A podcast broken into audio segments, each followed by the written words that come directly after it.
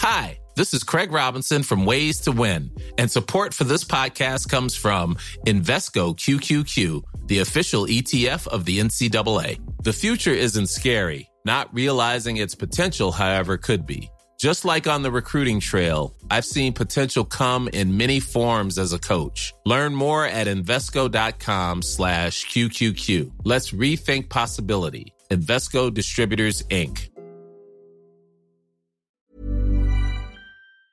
This episode of the Cult Popture podcast was brought to you by our Patreon. If you want to tell us which films we should watch, get up to two extra exclusive podcasts a month, give us something to talk about in the post credit scenes at the end of each episode, or even contribute to the discussion in the episode itself, then please consider joining the cult and donating at www.patreon.com slash cultpopture.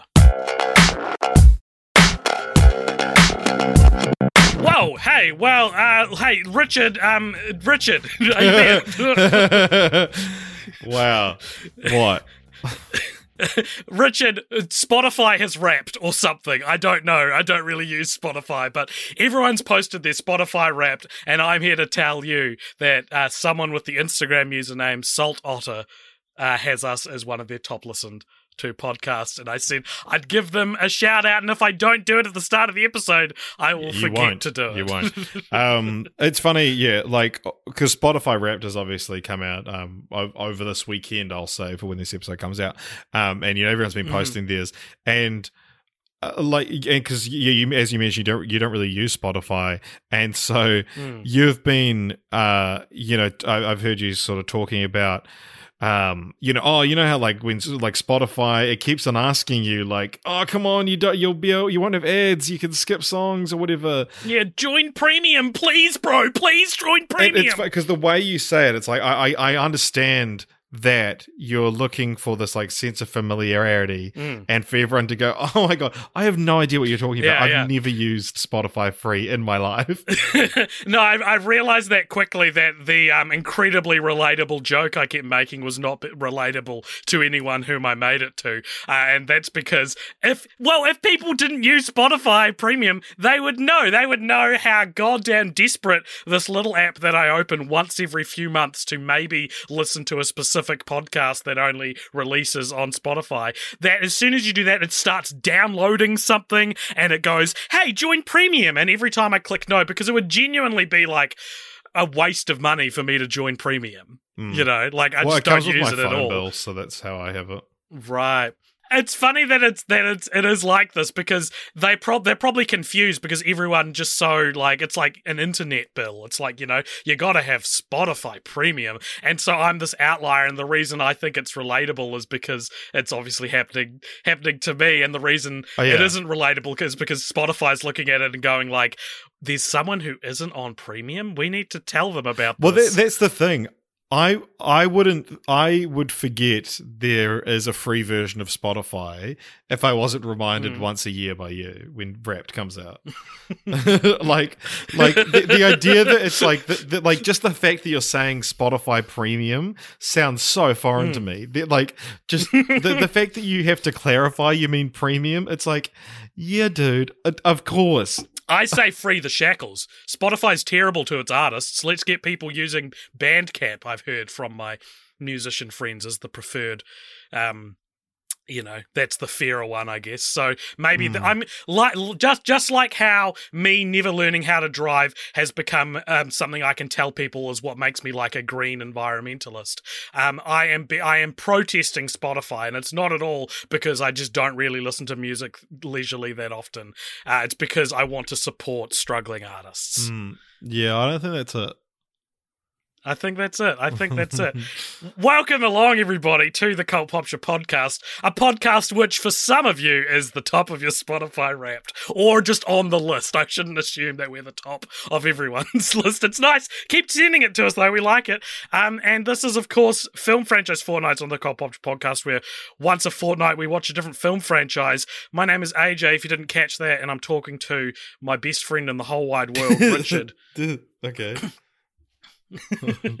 That's not just to be clear, AJ. That is not reciprocated. Um, well, I, I just this once. I will reciprocate it uh, because it is Christmas. It's the spirit of giving um, to Mm. those less fortunate. So, uh, just in this case, I will tell you that you are my best friend in the whole wide world um, until December 25th. Okay, and then then Santa's your best friend. Yeah. or is that the limit of when you'll tell me that I'm your best friend? Yeah, yeah, because then it's like, w- Ah, then, right. then what? Yeah. Maybe on your birthday, I when I get, I'll get Mm, DJ yeah. Qualls to tell you.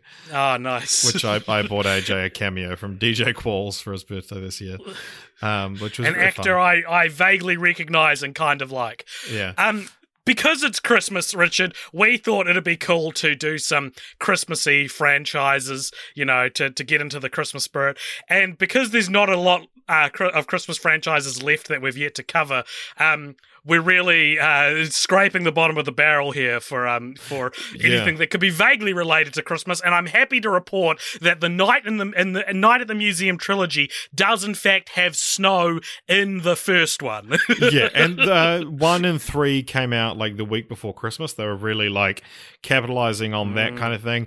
And actually, um, the t- uh, the tagline for Night at the Museum 2006 was "This Christmas, it won't be a silent night." That's very Christmassy for a movie which doesn't have the word Christmas in it. Mm. Well, It has yeah. the word Easter in it, as an Easter Island head. yeah, that's true.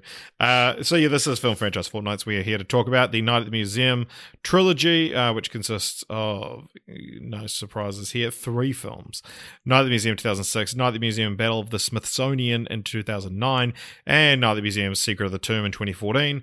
Uh, all three films are directed by Shawn Levy, which is a nice sort of, um, you know, uh, it's it's a nice, uh, what's the word? It's a nice thing that, that doesn't happen all the time. Consistency? Consistency, that's the word I was looking for. Thank you. the first two are written by Robert Ben Garant and Thomas Lennon, uh, who actually have a book on Mm. screenwriting, uh, which is like how to write a billion dollar franchise because. And they're referring to Night at the Museum. in Re- did. Night at the Museum make a billion dollars? Uh, between all three of them, it says writing movies for fun and profit. How we made a billion dollars at the box office, and you can too. Is what the book is called. Wow. Well, I could I could potentially ask Thomas Lennon about that myself because um, he follows me on TikTok. yeah.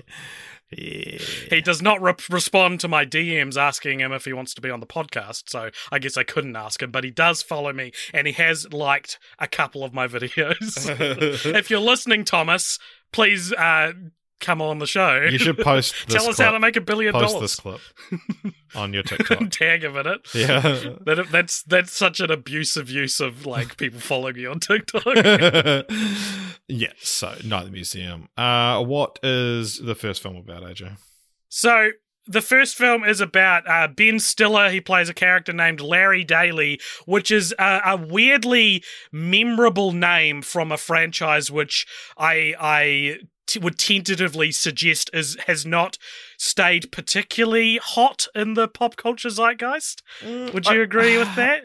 I don't know. I, I think it's it, it's partially a generational thing, but I think it is one of those things where, uh, like, you could reference Night at the Museum to anyone within five to ten years of age from us, and they would know what you meant. You know, like Mm. You know, if you, if you said, "Oh, like all these, these people running around after dark," you could be like, "Oh, bit of bit of a night at the museum situation," and Mm. nine times out of ten, they would find that hilarious. Yeah, but they wouldn't say it would to depend you, on your delivery. they wouldn't say to you, "Yeah, I feel just like Larry Daly," or if they did, you wouldn't really know what they meant. Which I think is interesting because they say the words Larry Daly so many times in this franchise that you would think they're trying to. They make say a bloody they say Larry Daly daily like. and nightly. um, it's almost like it's it's like the second franchise in a row where where they want an iconically named main character, but unfortunately, Indiana Jones is just uh, infinitely more catchy than Larry Daly. I guess. Well, maybe if they'd um, titled um, the second to Larry Daly and the Battle of the Smithsonian, and then they and then you know you would come on here and go, Yeah. just call the first one Larry's Night at the Museum. Um,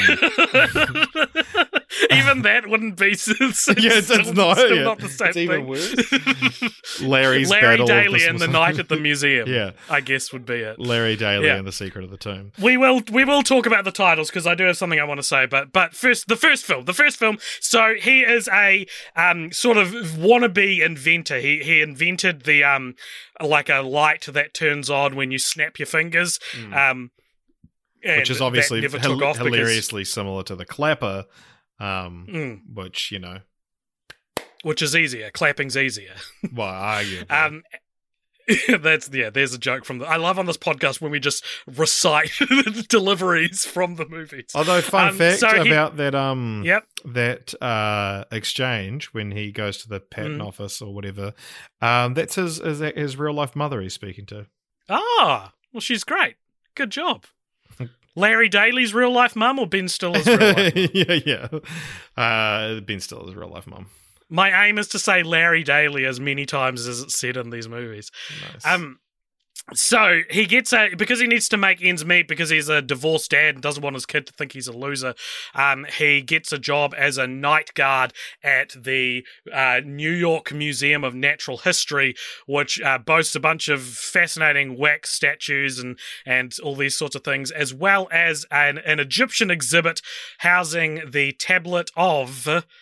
Arkman Ra. An- Ahkmenrah, which is a solid gold tablet, which Larry soon finds out has a magical power, and that magical power is that every night it will bring to life all of the things in the museum, whether that be something that um that you know has a one to one translation to being alive, like um Robin Williams as Teddy Roosevelt is just a wax figure, so he becomes a real figure, but also the aforementioned Easter Island head comes to life with a personality and a voice, um and also the actual mummy itself, um our second franchise this year to include a mummy in it, um that Well, also it- it- uh, come more so if you include actual mothers.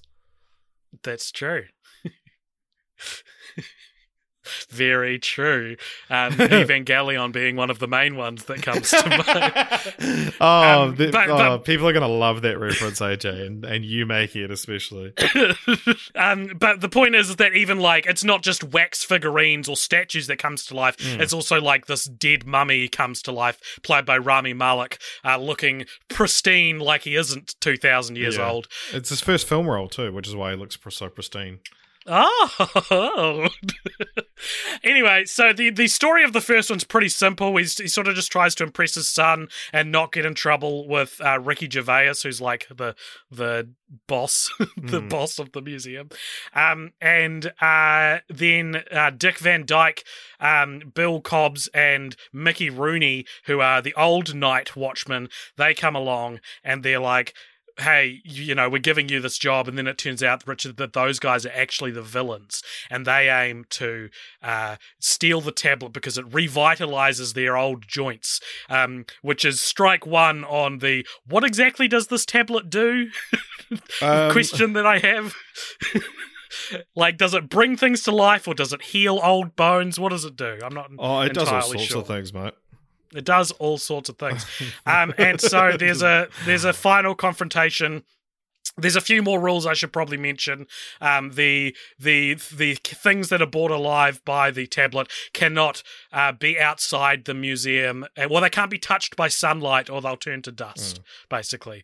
Um, and along the way, we also have um, Owen Wilson and Steve Coogan as um, Jedediah and Octavius, who is a cowboy and a Roman emperor or Roman soldier, respectively.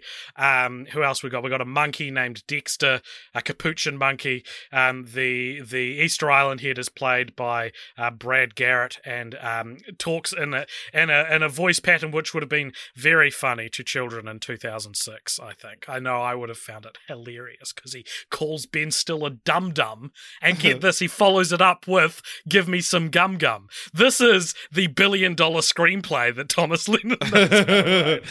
well, this is a half a billion dollar screenplay. Oh, um, it actually was the um, fifth highest grossing movie of 2006. Wow. Um, we've actually covered six out of the top 10 uh, highest grossing films of 2006. Uh, do you want to name them? Casino Royale. That is one of them. That is number four. Um, is it one of the Fast and Furious movies? No. Um, is it um one of the Evangelion movies? no. Um, it won't be. the the number one uh, was for a time the third highest grossing film of all time, or maybe even the second. Oh, Terminator? No. No. So to, to be specific, I meant Terminator Three, which actually came out two thousand three. I think. Yeah. I, I don't know. You're gonna you're gonna have to tell Uh, me. so the Look, top well, 10 I, I have a Yeah. I have a blind spot with 2006. Every movie that came out in 2006, for some reason, I thought it came out in 2007. I don't know, but that's just a Uh, consistent. all thing right, so me. I don't number know why. 10, which we have covered, is Happy Feet. Number 9, which we haven't, Mm-hmm. Superman Returns. Number 8, which we have, Mission Impossible 3. Number 7, which we have, X Men The Last Stand. Number 6 is Ah. Cars, which we haven't covered yet. Number 5 is Night at the Museum. Number 4 is Casino Royale, as you said. Uh, number 3, which we haven't covered, is Ice Age The Meltdown. Wow. Uh, number two is the Da Vinci Code, which we also haven't covered. Uh, and number one, which for a time, as I said, it was the third film in cinema history to gross over $1 billion and is currently the 35, 35th highest grossing film of all time. That is Pirates of the Caribbean Dead Man's Chest. All of those are franchises. They are, yeah. So all of those could potentially one day we one day we could have covered the top ten from 2006 across various episodes. Yeah, I mean, the only like non, I mean, Cars and Happy Feet are original IPs. Uh, but then Right, obviously yeah, they yeah. had, so they went on to have sequels. But um, yeah, just goes Hmm. to show you, Hmm. no one, Hmm. uh, no one likes movies anymore. No one likes movies anymore. It is crazy that since 2006 that um, the top gross highest grossing has become what'd you say the 35th? Thirty fifth, yeah, So that means in the last how many years has it been since 2006? fifteen. 16 years, 15 years that all of those like the the th- 35 more movies have come out in that time that have beaten a record breaker. That's pretty interesting. Yeah. Um yeah, I mean it, it is interesting to look at like so that was the third film to ever gross a billion dollars. Hmm. And you look at 2019 and the top 9 films all grossed over a billion dollars. Uh the top one Oh, yeah. grossing 2.7. Um so yeah, I mean it's like it's it's regularly trounced. Although of course uh box office hasn't been so hot the last couple of years. Um hey, but we congratulate them when something like Venom 2 makes half its budget back. Yeah, We're like, yeah. oh, God, it's, it's looking good. uh yeah, so Um, nice. tell me what did you think of Night at the Museum and have you seen it before? I have seen it before. I'd only seen this one, though. I hadn't seen what? the That's sequels. such a shock. um, and we, I, I remember going to see it with my mum in the cinemas, and I think we bought it on DVD. I really like Night at the Museum one, and I, I really liked all of these. I do think that um, the th- this this franchise as a whole is um remarkably one of the most consistent we've ever covered. I Hmm. think in terms of quality across all movies. That being said, I don't think any of them are amazing. It's maybe the uh, worst Gold Star franchise we've covered. Uh, Gold Star meaning all the films are as good as each other. Right, yeah. Well, I mean, I was going to reveal that at the end that it was a Gold Star franchise. Well, maybe guess- it's not true. Maybe maybe we need to have a conversation about Mm. it because that's also got to take in um, critical consensus. Yeah, But I guess if you were going to reveal it, then the critical consensus was that. I've just seen that that writing movies for fun and profit. Um, have fun and is crossed out on the cover. Um, the testimonial on the front cover is from Ben Stiller, and it says these two guys are the reason Night at the Museum won so many Oscars. That's the funniest joke I think I've ever heard Ben Stiller make. um, this film obviously was not even nominated for any Oscars. yeah, yeah. One thing I thought was interesting is that Paul Rudd plays Ben Stiller's ex-wife's new husband in the first one. It's the only one Paul Rudd's in, and it's it's a relatively um, empty role. He's, I think the point is that he's they don't want they didn't want to demonize the the new man, so it's just a, a, a Yeah, gen- yeah. generally likable guy. Um, but one thing I thought when watching that, I was like, if this was made now, Paul Rudd would play Larry Daly. Mm. Like the the I'm not saying Ben Stiller would necessarily play the the new The husband, cuck, but the bull. Paul sorry. Rudd has definitely has definitely taken the spot that Ben Stiller yeah, had. yeah, their, their roles generally kind of played um, more by a Bobby Cannavale type. Yeah. yeah. Um, so, uh, in terms of in terms of what I thought of it, I think it's it's pretty good. I think it's a really fun concept. I think there are across all films there are like not necessarily even shortcomings, just stuff that could have been Just better. just Cummings. Um, just Cummings, and and and I think for that reason, I'm I'm I'm not blown away by any of them. They're more they're more pleasant than they are particularly good. yeah. Yeah, say. the Cummings didn't blow you. no, Um, yeah. So the it's um, it, it's got what's like it a, have on a- Rotten Tomatoes? That's uh, that's a good point. Um, forty three percent, which is quite low, and I'm sure will be a massive shock to you. that is lower than what I was expecting. Yeah, And I mean, you, guess you were we- probably thinking something like mid to high seventies, right? Okay, we'll say this now. This is our second time recording this part of the episode. Yeah, I know you wanted to first, like, mention twenty it. minutes. That's that's right, everybody. There's a new Hmm. lost episode in town because we recorded 20 minutes of this episode, decided we didn't like it, and there were other reasons Hmm. as well, and then started again. And you didn't fucking know until right now. and let me tell you what, this new record is much better. It's already the, it's the like- energy is so much Oh, better. so much better. I hope that this like that there's that creates a lore around like the lost episode two. And right. it's e- it's equally as like you actually don't want to hear it. Like um, there's nothing wrong with bad, um, it's it's mostly it's mostly um it was connection issues that um just forced us to um to Hmm. try again. But Because what a lot of people don't tell you about podcasting is that the chemistry of the hosts actually relies completely on the latency that they're able to Yeah, the- the- communicate with each other. And as the- soon the as you put them two to five seconds out of connection with each other, none of the jokes land. The li- the laughs go from like genuine laughter to like sort of pity laughs because you knew yeah, that was to like supposed to laugh. I. I couldn't hear the end of your sentence, but I think it was a joke. Here you go. Yeah, yeah. Yeah. Whereas in this case, I heard the end of your sentence perfectly. And I didn't think it was funny. So I hope everyone enjoys that little peek behind the curtain. Yeah, so Night at the Museum. It is um, uh, as for me, uh, I think yeah, this is uh, this is uh, a perfectly good hmm kids film. You know, like like family Mm. film. It's it, it is for a movie that came out like Chris the the week before Christmas or the week leading up to Christmas or whatever. That um yeah, especially because I I guess now the with um. w- I think Avatar was the first like really, really big blockbuster that was like, yep, December's our thing. And then, you know, since then, like December, there's always the blockbusters. And I think that because Christmas is weirdly apparently quite a busy day for for going to the movies, and it's this kind of film that you know Mm. like should be in those cinemas, and you should have like this is a perfect. You know, it's traditionally you take the whole family to Christmas to the movies for Christmas every year.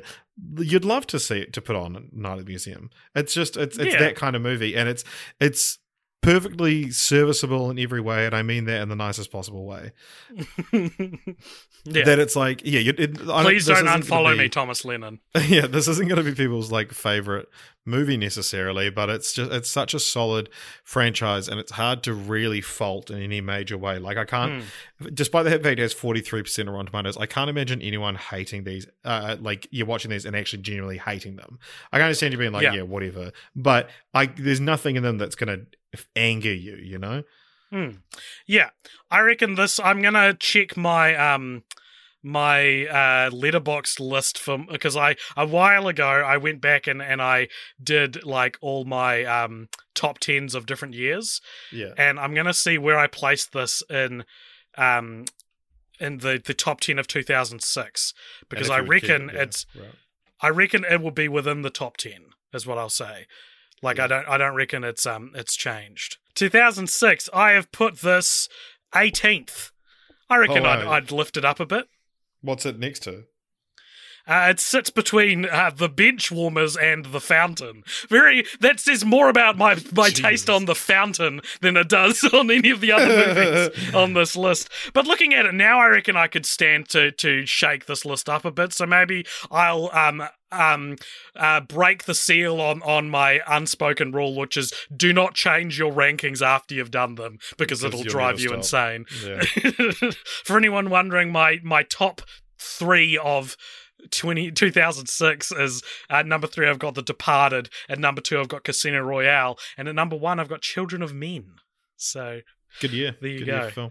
good, it is a good year for film. It You're is. dead right. Looking at all these. Um, so interesting thing. I, talked before about how the box office has changed um, lately, which uh, you know, due to the pandemic. Uh, one thing that we've seen as a result of that is a lot of this like day and date um, in theaters and on streaming kind of thing, or these Mhm. um, at the very least like a shortened theatrical window where the movie will come out after like uh, on video on demand or on home video or whatever on after 45 days or even less sometimes. Apparently so major cinema chains in the uk actually pulled this film off their screens uh, when 20th century fox announced they were going to release the dvd only three months after its theatrical debut. And so they were so pissed off at a three month exclusive theatrical window that they said right if you're only giving us three months we're not playing it. Wow, yeah that's insane to three months. yeah I, that that really brings into light how long movies stay in the cinemas after you've seen them. like I remember Yeah. um, going to the cinemas six months after Kingdom of the Crystal Skull came out and seeing it was still playing and just feeling sick at the idea that someone hadn't seen it yet and would go see Yeah. it now for the first time. Mm. yeah, I mean, it's like, uh, uh, yeah, it is. I mean, I don't think it stays in the cinema that whole time, Mm. but just the idea. I think it's the idea that it's like, oh, okay, say it's in the cinema for. I was going to say twelve weeks. That's um, three months, but um, say it's in the cinema for six weeks, and then Mhm. um, you know, it's like it gets the end of six weeks, which is when the the cinema makes most of its money. It doesn't um have to put the majority of the ticket sale to the studio. Um, that they're worried that people are just going to go, oh, well, it's going to be on DVD in six weeks. I'll get, I'll get it then. You know, yeah. It- yeah. It, it, it seems so so foreign now that like, uh, if a movie like especially you know during the pandemic, if a movie came out three weeks ago and it's not on VOD yet, I'm fucking Mm. pissed off. I am, as you're listening to this now, I am out of lockdown and I will have been to the movies. I it, I'm out of lockdown from tomorrow. Um, but Mhm. uh, yeah, we- by the time you're listening to this, I will have been to the movies two, if not three times. Um, so- done. yeah. So yeah, that's that's exciting. Um, if you Do you reckon this has this is a reason why um there is a movie like Night at the Museum where it's set at winter but not explicitly at, at Christmas? Because if you set it at Christmas, no one's going to want to see it in February, and then you have to wait until the festive season again to release it on DVD. Mm. So they yeah, make maybe, it. maybe these you know- yeah these these um cinema chains like were like no we take because they were like no Night at the Museum is a Christmas movie. I won't Mm. have you selling DVDs of a Christmas movie in February Mm. or yeah, March. yeah, that'll be and why. so yeah, and they're like no no no like they they were just so morally outraged that they Mm. um thought no we have to. we have to make you guys release this next Christmas on DVD or VHS. Um, I've Hmm. got some dumb IMDb trivia. This is a, this is the kind of franchises that just right with um dumb IMDb trivia. which is Um, by the dumb way, if IMDb trivia is a segment. Uh, I'm getting there. I'm getting there. okay, Um, uh, so IMDb trivia, if you didn't know, um, or the tri- trivia section on IMDb is user submitted, which means that it's oftentimes quite dumb. Um, whether that's uh, you know, sometimes it's just it, it speaks for itself why it's dumb. Sometimes it's just poorly written. Sometimes it's like not trivia. Um, and so we have a little segment where we like to highlight that. Um, so here's one dumb IMDb trivia. This is the entire trivia entry. Rami Malek is Egyptian. And it's like, yeah, okay, Well, I mean, like, it, it, is a piece of trivia that's like, yeah, the actor is actually Egyptian. He's playing a mummy. Um, but it's just Hmm. that with just four words. Rami Malek is Egyptian. Mm. Okay. yeah. Where the, the the piece of trivia would be he's actually Egyptian Yeah. in real life. Yeah. Yeah. Um, and I mean, maybe this person, you know, their their word economy is, um, you know, something to be praised for. Something to behold. Yeah. so at around one hour twenty nine minutes into the film, uh, when Jedediah and Octavius are draining air out of the van tire towards the end, Jedediah says, "I ain't quitting you" in his usual country accent, a reference to Brokeback Mountain, two thousand five. Now, Mm. I did notice this. I, I get that that is a reference, but it's just funny that they pointed out that he keeps his accent for that one line. well, I guess I guess again, I think I can see the piece of trivia they're trying to construct Hmm. within this garbage dump of a sentence. And I think what they're trying to say is that it's a reference to cowboys because it's a sort of a line from Brokeback Mountain. Yeah. The But know, maybe yeah, the most like- famous cowboy movie of the 21st century. um, and this one, um, probably one, probably our most famous uh, Dumb IMDb uh, section. Um, Well, second most famous actually.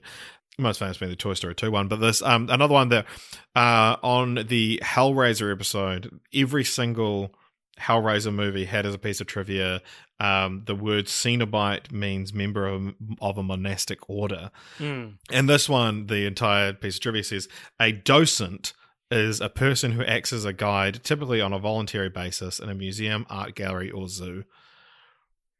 Right. I wasn't asking. And is that- what- Yeah. yeah.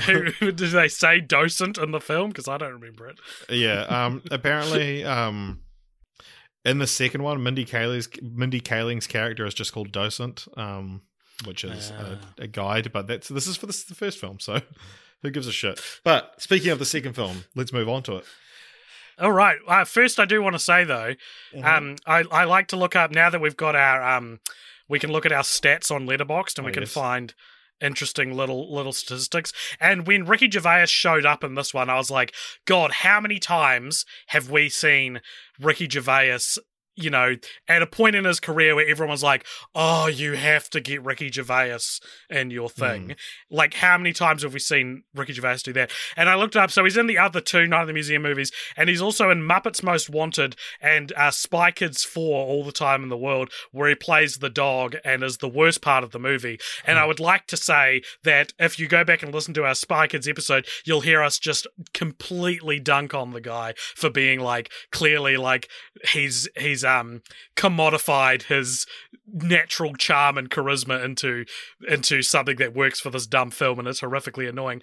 I think the Night at the Museum movies kind of perfectly capture Ricky Gervais and get him to play the the the best character he can, which is like someone who's who's hiding how insecure they are, but also Hmm. like wielding their power over the you know the people that work under them. And so I, I, I just want to say, I, it's in some ways this is a redemption from uh, Spy Kids all the time in the world. A redemption. Oh, that almost works. you did not like that. it's also our our second our second Ben Stiller trilogy, um, this year Which and features. Owen Wilson in every film as well. That's true. Mm. That's true. Um, and also features one film where a character hilariously looks exactly like Ben Stiller. Yeah, because in um, the third one, there's a caveman that looks like that's played by Ben Stiller, and in Meet the Fockers, there Mm. is a kid who's supposed to be Ben Stiller's supposed son. Um, we can move on. I should just say that this is our uh, third Robin Williams franchise after Jumanji and Happy Feet as well. Oh yeah. Uh, yeah. Do so people Night at the find this interesting? I do. Night at the Museum, Battle of the Smithsonian, uh, 2009. Also directed by Mm-hmm. Shawn Levy. What is it about? Have you seen it? What did you think of it? And what does it have on Tomatoes? Um, I had not seen this one. I'd definitely seen clips of it. I knew that Amy Adams plays Amelia Earhart in it, but I didn't really know what it was about. I actually um incorrectly believed they were all just set at the Smithsonian because I didn't know what that was. Um and uh was the other question what did I think of it? No, what is it about? did I like it? What's it about? All right, this one is about um so, uh, Larry Daley, who has moved on from his night guard job, um, returns to the museum one night to say hi to his chums, only to find that they're being replaced with, you know, high tech versions. So instead of statues, it'll be like holograms, and that they're being um, shipped away to the uh, the the Smithsonian Museum in Washington D.C. in the basement where they'll be kept in perpetuity, basically as you know something they might use one day.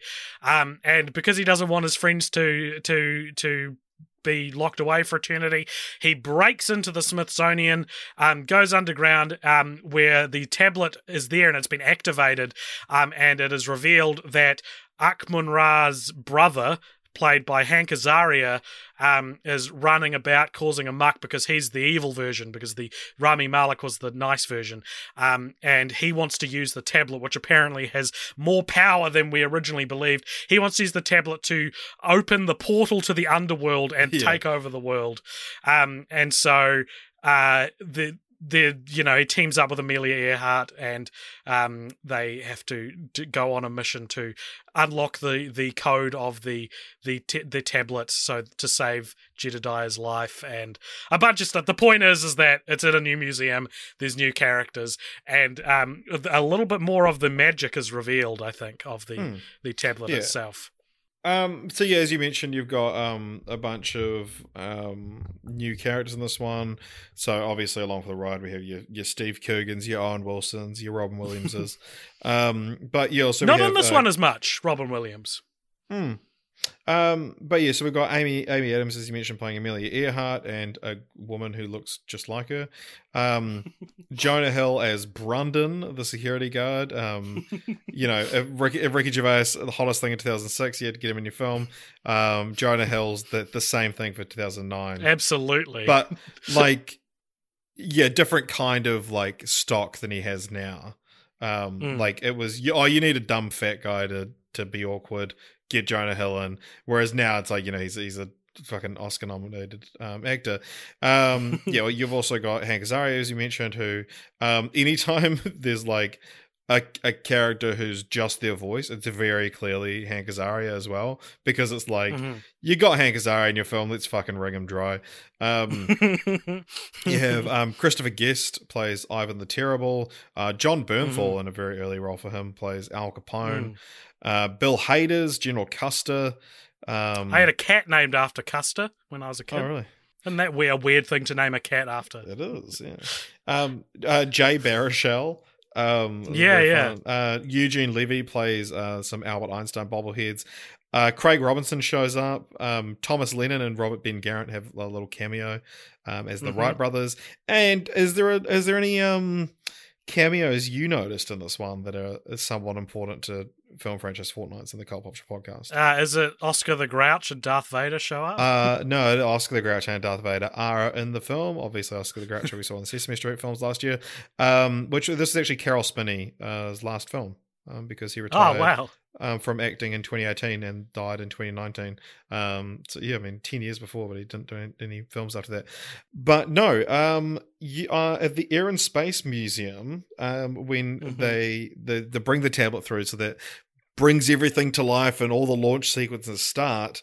There's a very brief cameo from uh, one Clint Howard as um, Yes. mission control tech um, because he's reprising he's reprising his role from Apollo uh, 11 or 13. I thought Fuck, that's what, what it was. Yeah, yeah.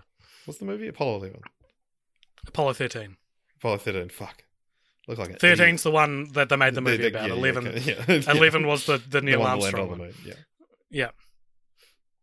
Whoopsie Right, starting the podcast again for a second time. A second time. um, so this is our one, two, three, four, fifth, sixth Clint Howard franchise. We always talk about how he pops up and everything. There's only six franchises. Can you name them? One Oh my god! one that we didn't cover on the podcast. Oh my god! Like he's he's in a film we covered later. oh, so he's in like a one we did for the Patreon. Yeah, when you think Clint Howard films, what what do you think of franchises? I think of um, a- is he in an earbud?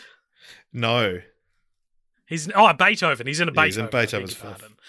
I was thinking Beethoven, not earbud. I Yeah. said earbud by mistake. Um, is he in? He's not in Revenge of the Nerds. That's Curtis Armstrong. Yeah, yeah, yeah, exactly. Um, Um, I'll put I'll put you out of misery. He's um in American Pie Girls Rules, Yep. which is the one we covered on Patreon. ah, Uh, he's in Rob Zombie's Halloween. He's in all three Austin Powers movies, and he's in the original Jungle Book from 1967. Who's he play? Mowgli. Uh no, he's like a commander's son. Oh, he's like a little kid in it, but yeah, um, because he because he was a child actor, much like his Hmm. brother Ron. It's weird to think of him as the guy who always pops up in franchises, only to really put the answer to them and be like, "It's not really that true." Mm. He's in a few that you'd notice, but like most of them aren't. Um, on certainly not Curtis Armstrong, to be honest. Yeah, yeah. I think that's what I'm. And Richard Reel. I'm mixing up the three together. Yeah. Um. Okay. So yeah, what did you think of this film? The first time watching it.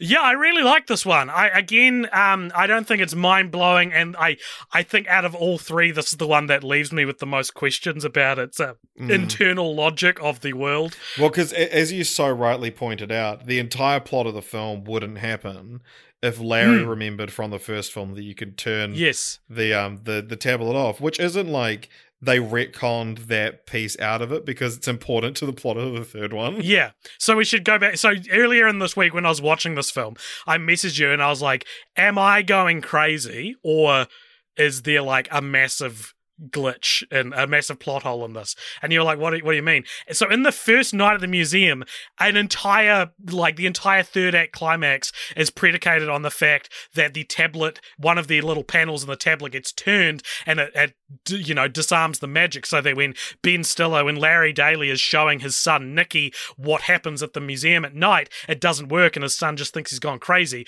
And it's that's when it's revealed that Dick Van Dyke and, and all those guys are, are the bad guys because they've stolen the tablet. And they the way they turn it back on again is is Nicky twists the um the panel, um, which reignites the magic, something which Larry tells him to do. Meaning Larry knows explicitly that that's how you turn the tablet oh, yeah. on and off. And then in this one, it's not it's not the it's not necessarily um like what am I trying to say? It's not that they need to turn it off. It's that turning off would solve the problem. It's because if they because he's got the tablet for most of the movie because he's trying to solve the puzzle on it. And if you just turned it off, like the, the ticking clock is made up from um, Hank Azaria puts little tiny Owen Wilson in a hourglass, and so Larry has to has to work out the code within an hour, or else Jedediah will suffocate in the sand. Um, but if you turned the panel on the tablet, um, not only would all of your obstacles stop, like the yeah. the evil mummy that's trying to take over the world would cease to be alive, but also Jedediah would um like naturally not be breathing anymore. Mm, become inanimate. Become become inanimate, so he wouldn't. He has all the time in the world to save it, or better mm, yet, Spike it's for. or better yet, he would have all the time in the world to just remove Jedediah from the hourglass, uh, burn the evil mummy, I guess, and just remove everything. You know, it's such. I, I really wish that um our, that my best friend Thomas Lennon had thought of this. well, I mean, maybe to be fair, maybe he he their plan was to just retcon that part of the magic and just you know ignore mm. it in the sequels because there are things like that. But hmm. um, mm. then he he didn't write the third one, and someone uh, watched the first one and was like, "Well, we should bring this back." Right. Well, there you go. Um, but yeah, one thing that um that is interesting about these two sequels. So Ricky Gervais's character, who's the the the curator of the museum, in two and three is so like befuddled and and at three like explicitly learns the secret of the night at the museum. Um, but in the first one, did you get that he is he knows? No, I didn't think he knew. Because so when when he comes, he doesn't in, know because he doesn't believe Larry when he tells him that you know he's like, he's like, why is the cowboy in the ancient Rome exhibit? Yeah, exactly. He says, why is the cowboy in the ancient Roman exhibit? But he says you didn't look a watch over the exhibits good enough. He doesn't say you switched them. Ah, so you think he knew? I think he knew and was playing it cool in the first film, and I think that was like the plan that like had they written in the third film or like been more consistent in the second film, that it would have been like a wink I always knew kind of thing. Who do you think put the, the right. tablet there? Um, because also the way he just the way he reacts to like the cavemen he's like, ugh, like seeing the caveman battle. He's not like, holy shit, what the fuck is going on? He's just like, uh. But yeah, the, the line, the, the, the line saying you didn't watch over them well enough is so telling. I think, I think that line says a lot. Um, right, interesting because he does also get told. Larry tells him the truth at the end mm. of hmm. the second one. No, no, he tells him at the start of the third one because at the end of the second one, um, Larry somehow convinces him that it's all just special effects, um, and they Yeah. they revitalize the museums. Um, sort of, uh, you know, it's Hmm. not popular with the kids anymore, but the way they they fix that is they turn the tablet on at night, and so all the things come alive, and people think it's just insanely good special effects for 2009. Um, before Larry reveals to him at the start of the third one that it is magic. Yeah. The other one about um the thing about Ricky Gervais' character is that it feels like they forgot what his character was. Because right. the whole joke, the whole running joke of his character in the first film is that he never finishes his sentences. And he and he just doesn't do that in two and three. I didn't know. and it's it's like you've forgotten how to write this character. You've forgotten that that was a running joke because you watch the first film and he keeps on being like, you know, fool me once, shame, you know, shame on you. Yeah, you know, like and like he, he, every like almost every single sentence in that script, he he Mm. just trails off and doesn't finish, and then it actually culminates in Ben Stiller finishing the "fool me once," um, you know, sh- shame on Hmm. shame on me um thing. And Right. yeah, it's just funny that it's like that was quite a fun running gag, and then to just completely abandon that is, is a strange um choice. But it Mm. like it actually because it's such a minor thing as well, it actually just feels like you just forgot you did that in the first one. Um. Yeah. Okay.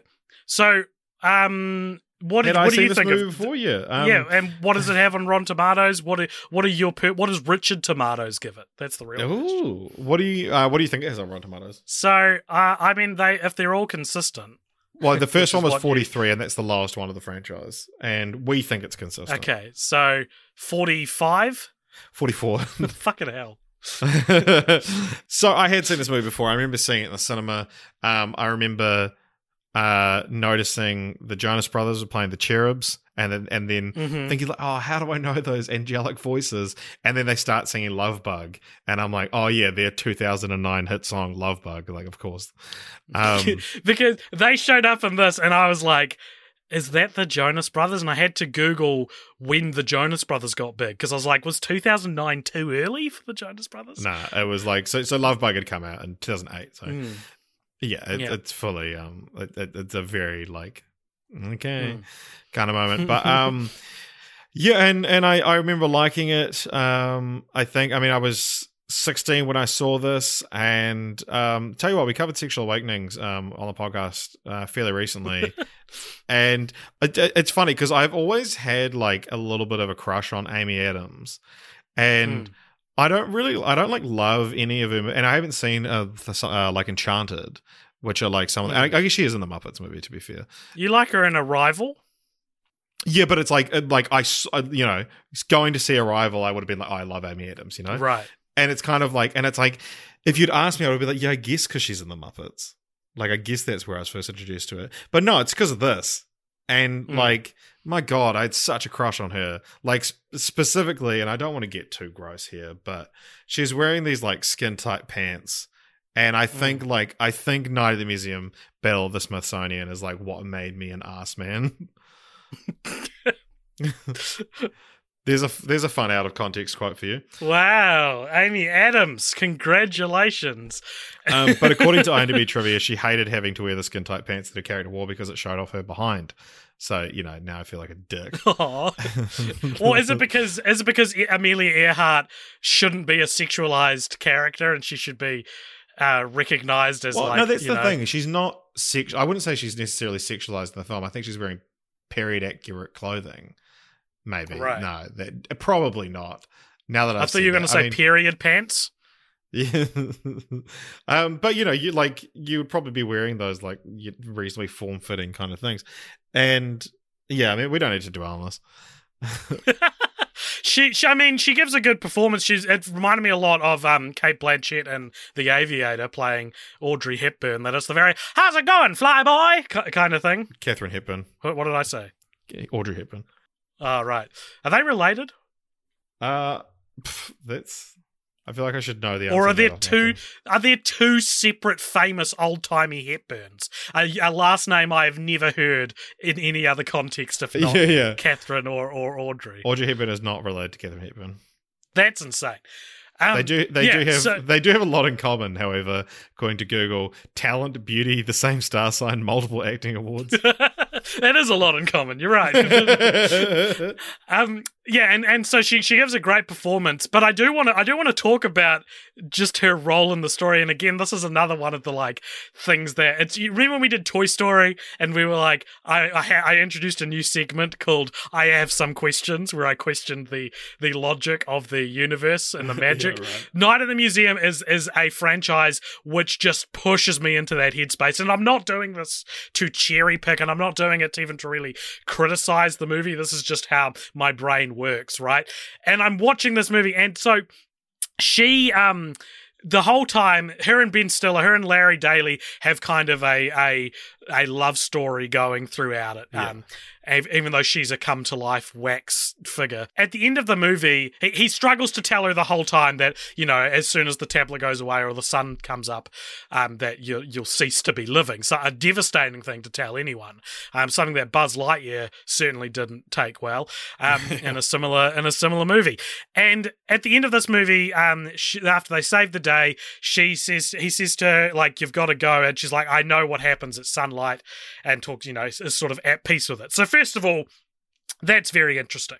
And we see a similar beat in the third film where it's like these um these brought to life wax creatures and people um are seemingly aware of their impending mortality and and their um you know that that this can't last forever. And in fact there's a very interesting scene in the first film um which doesn't really feel like it sticks the the logic of this doesn't really feel like it sticks around the rest of the series where Robin Williams as Teddy Roosevelt s- confesses to Larry I'm not Teddy Roosevelt. I'm a mannequin who was made in Poughkeepsie. He almost drops his accent a little bit and reveals like I'm just playing a role yada yada yada which I, it just brings up so many questions so like they they all kind of know that they're gonna die then or they all know that they're not really what they're dressed up as which if they know that then why do why does um you know why does jedediah still insist on acting like a cowboy and uh, octavius still insist on acting like a roman general?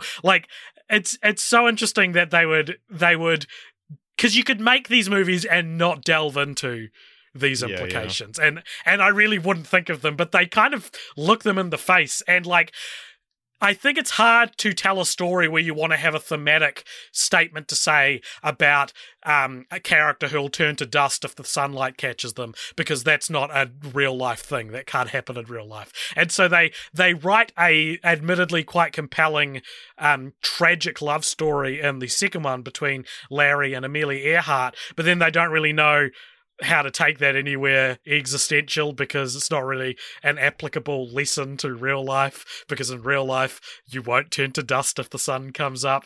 Um, but to make it even more strange at the end of the movie so larry's like i've got an idea of how to save the museum. And the idea as i said before is they don't hide the magic and that when um, he he quits his job as because he's now a um He's now a successful inventor. He quits that job. Um, which side note, did you feel like Larry didn't like his new job in Night at the Museum too? As an inventor.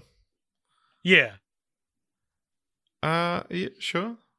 Because the the arc of his character is he he goes back to doing what he loves, which is being a night guard, and I didn't feel like he disliked his new life. right, yeah, yeah.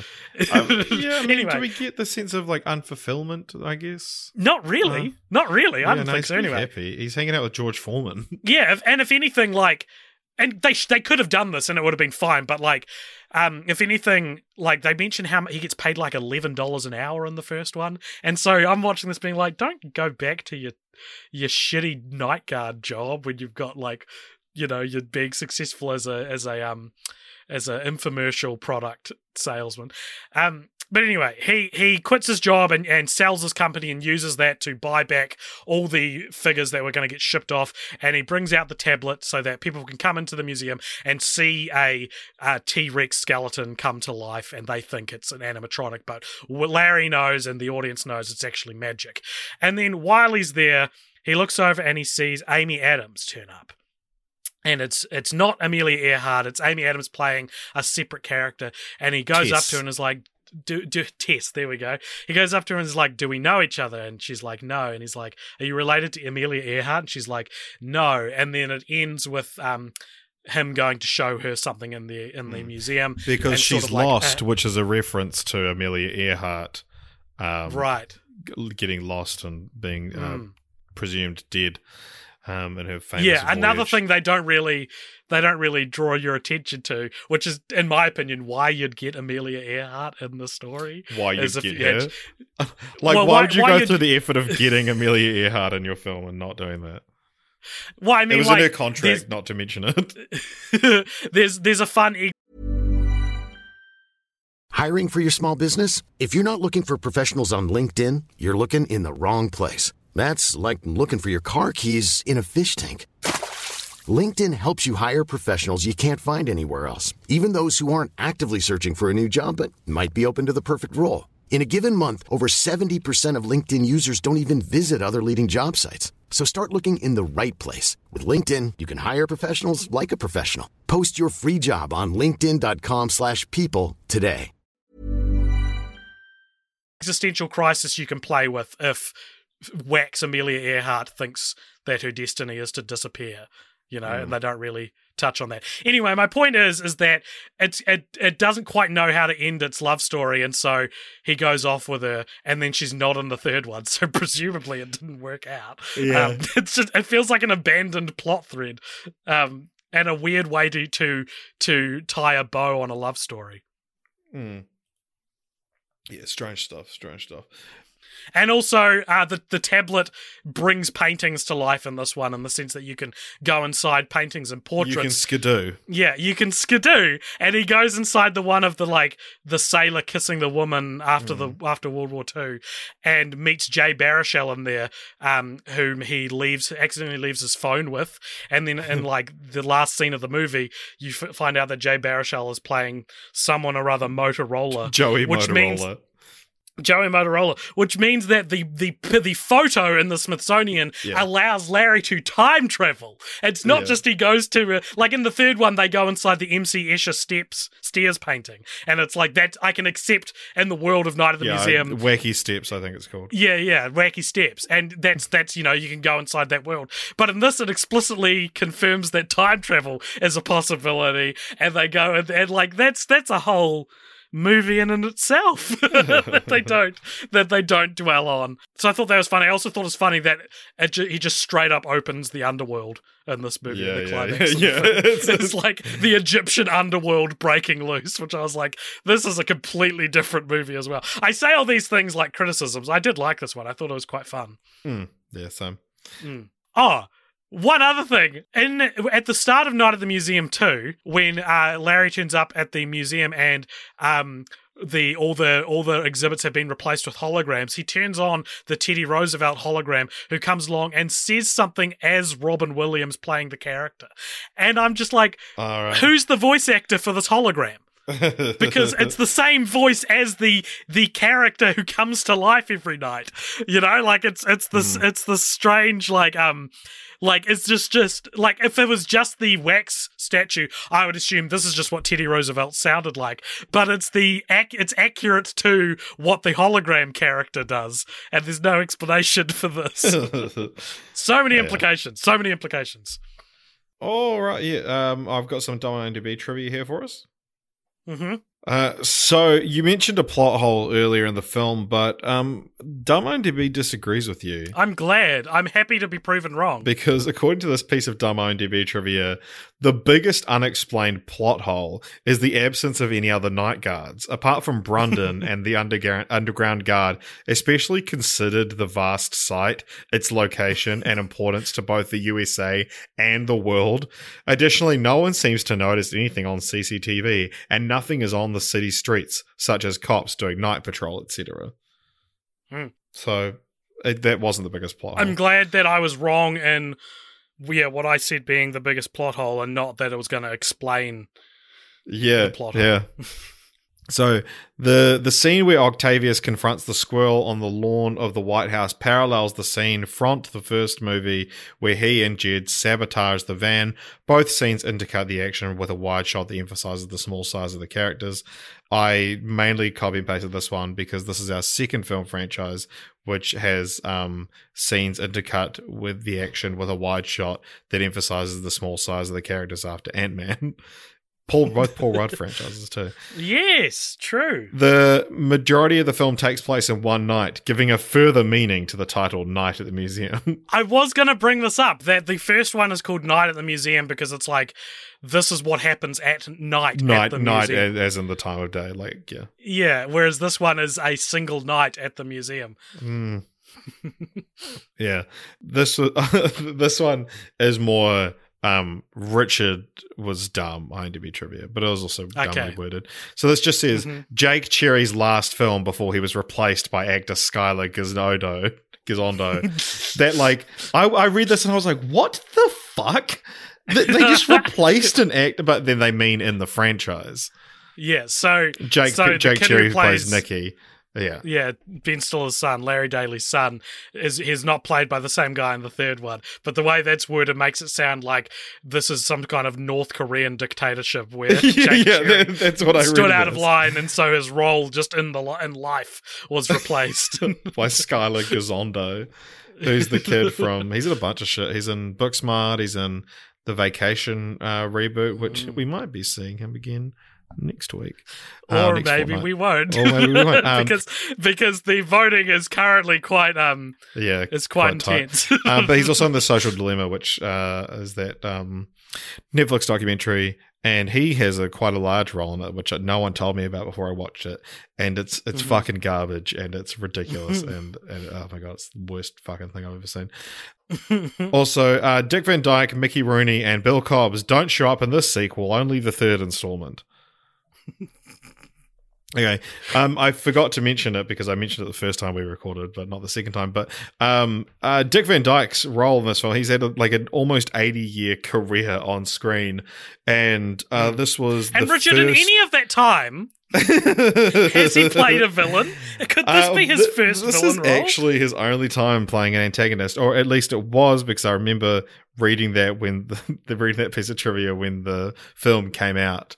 Um, Yeah. but it may it may I, I don't know what he's done since then. what does he do in Mary Poppins Returns? Yeah, he plays a banker in that. Uh, in Scrubs, he's not an antagonist, but he is like a um, not a not necessarily a positive force in the in the Mm. show. Um, he's Mm. got a he's got a, he's a great role in Scrubs, but he um also Mickey Rooney. Uh, we've mentioned him before, but he had an 88 year career in in film, and because he's in the third one coming up uh, in 2014, and also his role in the Muppets 2011, um, because of those films, he had at least one film in every decade from the 20s to the 10s. Um, which was uh, which is ten different decades he appeared in, on film. It's wow, the longest film career in the history of the medium. wow, that's a great little Yeah, thing like for Mickey Rooney. yeah, because like he st- he started he started acting in films when he was like four, and he and Wow. right up until he was fucking in his nineties. I quite like him in Night at the Museum as well. He's like a just a shit old man. Like it's just Yeah, it's funny. Mm. he's um he died aged ninety three um Mm. in uh, 2014. So he, he actually did die before um Night at the Museum uh came out, but uh it was a little uh, the the, th- the third one came out, but it was a little bit overshadowed. But we will get to that. Mm. So, Night at the Museum, uh, Secret of the Tomb, 2014, also directed by Shawn Levy. Uh, what what do you think it is on Rotten Tomatoes? Um, forty six. 47. Oh wow! So this is this is a rare example of the score actually getting higher with each Yeah. movie. Like it's it's not they're not good scores, but rarely do we see it it still go up one each or one to two each movie. Well, being so consistent as well. Like Hmm. the, the the entire franchise falls within a spectrum of four percent. Have we seen anything like this before? I I don't know. I mean, like for looking at specifically like more than like more than two film franchises because those are quite easy to get. It's it Hmm. would have to be you know very. I mean, I guess um Toy Story. Yeah, right, but true. that's just because they all there's an upper limit to it, you know. Yeah, the only other time we've seen this happen is with what we've crowned the greatest film franchise that exists. Hmm. But but even that's like it almost feel like it's like okay, yeah, if it's ninety nine slash hundred, it's like okay, they're all just all the reviews are positive. That's one thing. Um, it is obviously an insane achievement on its own, but for them to all sit around the exact Mm. same mark. That like because because quite often you get films like this where it's like one's not really better or worse than the other one, but it just one of them has twenty percent more or less Yeah, yeah. Like it, it, it's it's crazy to see them them fall this um this closely together. It's such an unassuming franchise to have this kind of like landmark qualifier in in our in our canon in our compendium of film franchises like the the only the only other kind of thing I can think of which is much better received um is I feel like the similar thing happened with the Kung Fu Panda movies that there's there's a trilogy of them and none of Mm. them are really are really seen as the better or worse than the others you know Hmm. Um. So what is uh, another museum secret of the tomb about? Secret of the Tomb is about um so uh Larry is now running the the museum um well he's not running it but he's you know the his plan to bring the tablet out at night is, is successful and it's it's popping off but uh the tablet itself has got some kind of weird curse on it where the magic is fading um and the only way that he can fix it because when the magic fades everyone starts going cuckoo all the things brought to life by the um by the tablet star going nuts Absolutely cuckoo bananas. Absolutely. Um, and so he takes it to the British Museum of Natural History, wherein uh, Ahkmenrah's parents um, live, uh, with you know their mummies exist because they should know Mhm, how to fix nice. it. Um, and so he they go there. Um, a bunch of the characters tag along um, because it would be a shame for them to not Yeah. and they have an adventure in the British Museum before it ends quite solemnly with um, all of the museum characters from the New York Museum saying that, hey, maybe the tablet should stay here with the mummies. Um, and and Mm. we will so take family could be together. the, the family can be, and you know, they don't mention the brother that's not with them who died in the second film, who was because he was the villain. Who's cast out to the underworld. Yeah, yeah. But yeah, so it, it ends quite solemnly with the characters um, deciding to live a world as inanimate. It's a very um Toy Story three ending yeah, yeah. where they they all just accept their fate and you know like no no we got to save you and they just go no actually you know what? This is okay. And so um they have their final night at the museum and they put them back and they all just say hey like you know we, we're accepting the fact that we're may never be animate again. And am I to understand correctly the way the way they get around um, the fact that they would turn to dust if sunlight hits them is they catch a plane at night in London back to Hmm. New York where they'll I guess if they're in the box they're not going to be seen by sunlight. So that makes yeah sense. yeah yeah Never mind. Um, but yeah, they get back. It's like they've been awoken by the tablet, and they can now like you know get away. But yeah, they they, they make a point of saying like, yeah, if we get this flight, we can be back, and and it still be night. At the museum. So yeah, a few new characters in this one. Um, you've got uh, Sir Lancelot played by Dan Stevens, again following the tradition of um, Ricky Gervais and Jonah Hill. You've got Rebel Wilson, uh, 2014's Rebel Mm, Wilson True. playing the wacky security guard um, at the British Museum, uh, doing just like a silly British accent kind of thing. Also, yeah, uh, Mickey Rooney, Bill Cobbs, and Dick Van Dyke show up again. Um, but yeah, there's also a very strange cameo from Hugh Jackman and Alice Eve playing themselves um, because Lancelot goes along to a production of Camelot, um, which is, you know, um, starring those two. And they're like, no, no, li- listen, mate, I'm Hugh Jackman. And uh, it's this is all fake. And that this this whole thing, it's a, it's a very it's weird. funny Hugh. Jackman does this shit a lot. I think he's always doing Yeah. cameos as himself, where he he has seems to have a good sense of humor about it. yeah. I will say though, I, I'm.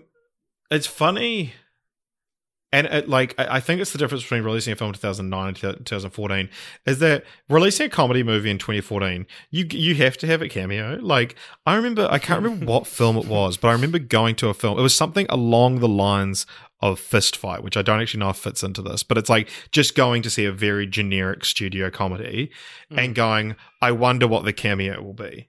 And and Right. and having that that that thought in my head and thinking like wait there's nothing to indicate there would be a cameo on it. Actually i think it might have been game night which isn't which isn't at all a generic studio comedy but it's it's a fantastic movie. And then um what's his name? Dexter shows up at the end. And i was like huh i guess that's the cameo. And it's like it feels like every studio comedy you go see has to have someone show up playing themselves or um, you know, just an actor who you would think is too good for the the role, just show up and, and be funny for like a, a very brief moment. And it's just yeah, it's, it's just a weird thing that feels it feels like a very 2010s thing. Hmm. Let me ask you this though: Alice Eve is she famous enough to just be like, "I'm Alice Eve"? Well, she's no uh, Luke Youngblood. like, what are you talking about? Um, so we, we once had a discussion about who the least famous person to play themselves is. and we decided that it was uh, Luke Youngblood uh, plays himself um, in Doctor Ken. uh, Dr. Ken, yeah. yeah. um, Luke Youngblood, whose magnitude in um, community. Mm. so anyway, there's a fun little. But I, I like and and Alice Eve is more famous than Luke Youngblood. But the way they do it in the movie is that in, in Night of the Museum It should, of the Two, it should be Nicole Kidman. it should be Nicole Kidman. It should be someone Yeah. who you immediately recognize, but it's someone who you may recognize, but then be like, "Oh, Al- her name is Alice Eve. I did not know that was the name of that actress." Mm, mm. Yeah, I know what you mean. Um, so you hadn't seen this movie before? You hadn't seen the sequels? No, I hadn't seen this one. And let me just say, like, usually when I look at a movie series and I go, I don't know which one's my favorite or which one I like the more, the most. I think a lot of the times I'm. I'm lying, or at least like like gun to my head, I could tell you what I think is probably the most well received one. But with this trilogy, like genuinely, and it's not to be perfectly honest, I'm not even really complimenting it. I'm genuinely just Mm. like, I don't think there is a best one. I think they're all about as good as each other. Yeah. Hmm. No, nice. So yeah, I, I hadn't seen this film before either, and this is um actually it's one of sixteen franchises where I've seen all but one of the films. Um, prior to watching the podcast, to uh, you know, doing the podcast. A lot of those are two film franchises, though. Um, so not include the two two film franchises. You've got Spider Man, um, which as we covered it, I'd, i the only one I hadn't seen was uh, Amazing Spider Man two, but we covered it with the Raimi films. Right. The Hobbit or Middle Earth because I'd seen the first two and not the third one, um, or the sixth one, depending on how you look at it. Spy Kids didn't watch the fourth one. Uh, Meet the Parents never saw Little Fockers, um, but Mm. I, that kind of because I'm not including the original. Um, the Planet of the Apes Right. reboot and Indiana Jones, which I hadn't seen. Temple of Doom, but also actually one other fun, uh, or you know, maybe may or may not be considered fun. Uh, addition to this is uh, I watched Die Hard two for the first time for this podcast, but I'd seen the other four. Tying the lost episodes together. Yeah, so this is uh um yeah, with with The Hobbit, Spy Kids, Meet the Parents, the and the Apes reboot, this is like the f- uh what one fourth fifth franchise where I watched them as and liked them and they just never saw the last one. um, and another another fun stat, Richard, is that this is our second franchise in a row in which a character is looking for the Holy Grail in the third film in the series. Because Lancelot, played by um, uh, Dan Stevens, is uh, look. It briefly mentions he's looking for the Holy Grail in this. Um, and it's more, more sort of a throwaway joke, but I did think it was funny to have two a twofer with Last Crusade from Indiana Jones and then this one. Um, But yeah, Dan Stevens, Yeah. great in this movie. I love Dan Stevens, and he's he's, He's a good fun. compelling. He he double crosses them, so he's he's a bit of a villain. And there's a the final confrontation. Um, his he's he's made of wax, and his nose is melting. And my god, I thought that was funny. Like the idea of taking a scene which which without a certain element wouldn't wouldn't be like would would fit in a drama, but adding a superficial comedic element to it Yeah. makes it perfect for a comedy because his nose is melting and it's flopping around like Squidward during the like emotional climax of the movie. Yeah. Um, and I I just thought that was so funny. Yeah. um, but so I quite enjoyed this film. Uh, I actually ended up rating it um, higher than the other two. Um, but that is um, specific because I was like, you know, ready to come in here and be like, this is a perfect three and a half star franchise. I ended up giving this film four stars. And so that is because obviously you referenced it earlier on, but this this film has this like really solemn metatextual element to it that this um this is Robin Williams's last on-screen performance. Um he is in one other film after that came out after this called Absolutely Anything. Which do you know about this film? okay. I knew about the angriest man in Brooklyn. Did that oh, yeah, that was that was, that was before. But yeah, do you know about Absolutely Anything? No. Um, it looks fucking awful. Um, I remember it like being announced like before you know before he passed away, and thinking like, Mm. "Fuck, that sounds like absolute shit." and then he pa- and then oh my god, so it's it's um stars Simon Pegg, and it's about he's like imbued with these Ah, yes. powers of um being able to do absolutely anything. Part of that is that he allows his dog to speak, and his dog is played by Robin Williams, but he's given these powers by right. a group of very terribly terrible looking CGI aliens uh, played by John Cleese, Terry Gilliam, Eric Idle, Terry Jones, and Michael Palin, obviously members of Yeah, Monty I, Python. I, I remember the trailer for this. Oh now. my god! And so, um, yeah, I'm not counting. I mean, I I know obviously this is Robin Williams' last performance he left us, but that's that, that's not an on-screen. Um, you know, his Mhm. on-screen persona. But um, yeah. So, I like you. I so I hadn't seen this film before, but I had seen the the clip of like Robin Williams, like you know, final moments on screen, and what it is is that he's saying goodbye to Larry, or Larry's saying goodbye to him, and he hops up on his horse, which we've seen him do every time, and then you know he pull he strikes his pose and then turns to wax, and but he has this final conversation with Larry where you know he's he's like, well, I can't be a night guard anymore because you know you guys aren't going to come alive, and he says, I have no idea what I'm going to do tomorrow, and Ron Williams says, how exciting. And it's, it's such a Mm. beautiful line, and then he It's he, magical. he hops up on sparkles his as he says it. he hops up on his on his horse, strikes his pose, and then goes bully and like gives Larry a fright. and it's like, and it's this great again. It's this like great like final Robin Williams thing that it's like a night a beautiful solemn moment, and then you know doing a doing a quick laugh, and then. Um, he's like, ah, I got you. But then he says, final line he delivered on screen in his in his entire career is he says, "Smile, my boy, it's sunrise." And my God, I just I think that's the most fucking beautiful like thing I've ever seen. I've I've like it- Mm. when I first watched this clip in, in you know 2015, being like, oh, what was this final scene in, in Night at the Museum? I was just like blown away by this line, and it's like Mm. I can't even necessarily articulate like just this the idea like the idea of sunrise obviously is like it's the night ending and the day beginning and it's like this beautiful time of transition and obviously it looks yeah no it, look, it looks beautiful but just the smile my boy at sunrise is just like hands down to for me one of like the most beautiful fucking lines of dialogue um in film history but um and it's you know it's, it's obviously especially because of the metatextual elements and so i knew this was coming Mhm. and as like they they they come back to New York, and there's this moment where like you know he says goodbye to Jedediah and, and Octavius, and then he says goodbye to Attila the Hun, who we haven't even mentioned yet, but um, Attila the Hun is a character in these films, and he speaks uh, Hunnish, which is an improvised language um, that they just you know sort of make vague language sounds throughout the whole franchise, Mhm. and at the end, and they've had this kind of you know vaguely antagonistic relationship, but they they team up, but you know there's always a bit of animosity there. And as they're saying goodbye, Attila says, "My friend," and I was like, "Holy shit!" And I and I started to well up. Richard, this is getting to you. it is, and I like I, I genuinely I started to well up, and I was like, "Oh my god, I can't believe that the goodbye to Attila the Hun." Is actually like making me. I started to have The, tears well the my least eye. funny of all the main the main Yeah. museum characters. Exactly. And then when the and then I think he says goodbye to Dexter after that, and I was like, oh yeah, this is just a weird because he kisses the monkey on the mouth, and it's it's a very strange moment. But I, I thought it was kind of funny.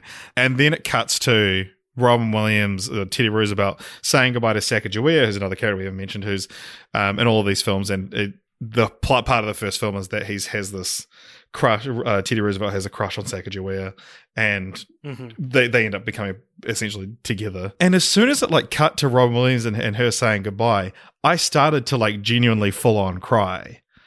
And like legit, I haven't cried since February of last year. like I cry so infrequently. Why did why did you cry then? It was a, it was personal. Do I know about this? Uh, I think Why so. did you cry? um, Do you remember when you're do you remember when you're a kid in primary school and people like, or if I died, would you cry? yeah.